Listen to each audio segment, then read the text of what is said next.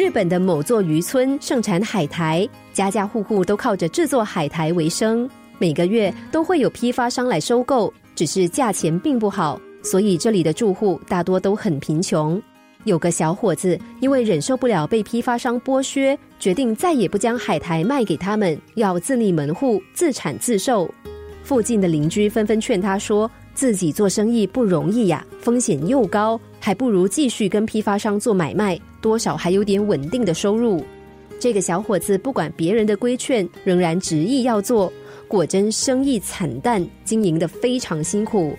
有一天，他经过一户人家。看见一名母亲正把大片的海苔撕碎，好混入稀饭里给孩子吃。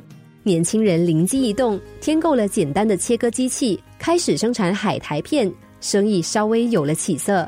他又在海苔片里添加其他食材，像是柴鱼、芝麻，结果大受欢迎。年轻人存了点钱，在热闹的商业区租下一间小店面，陆续研发了数十种口味的海苔片。还请来设计师用高级的盒纸替海苔设计精美的包装，让原本廉价的海苔摇身成为体面的伴手礼，生意蒸蒸日上。几年过去，他再也不是那个需要看批发商脸色的小伙子了，而成为大商店的店主，还决定回馈故乡，以更合理的价格采购老家生产的海苔，乡民们也因此沾光。这是一则真实故事。故事中的海苔店，至今仍是东京日本桥一带的名店。大环境无法尽如人意，我们也无力改变，但我们却可以改变自己，想办法提升自己的附加价值。然而，天下没有免费的午餐，附加价值也并不会从天上掉下来，更加无法立竿见影，而需要我们不断的学习，不断的努力。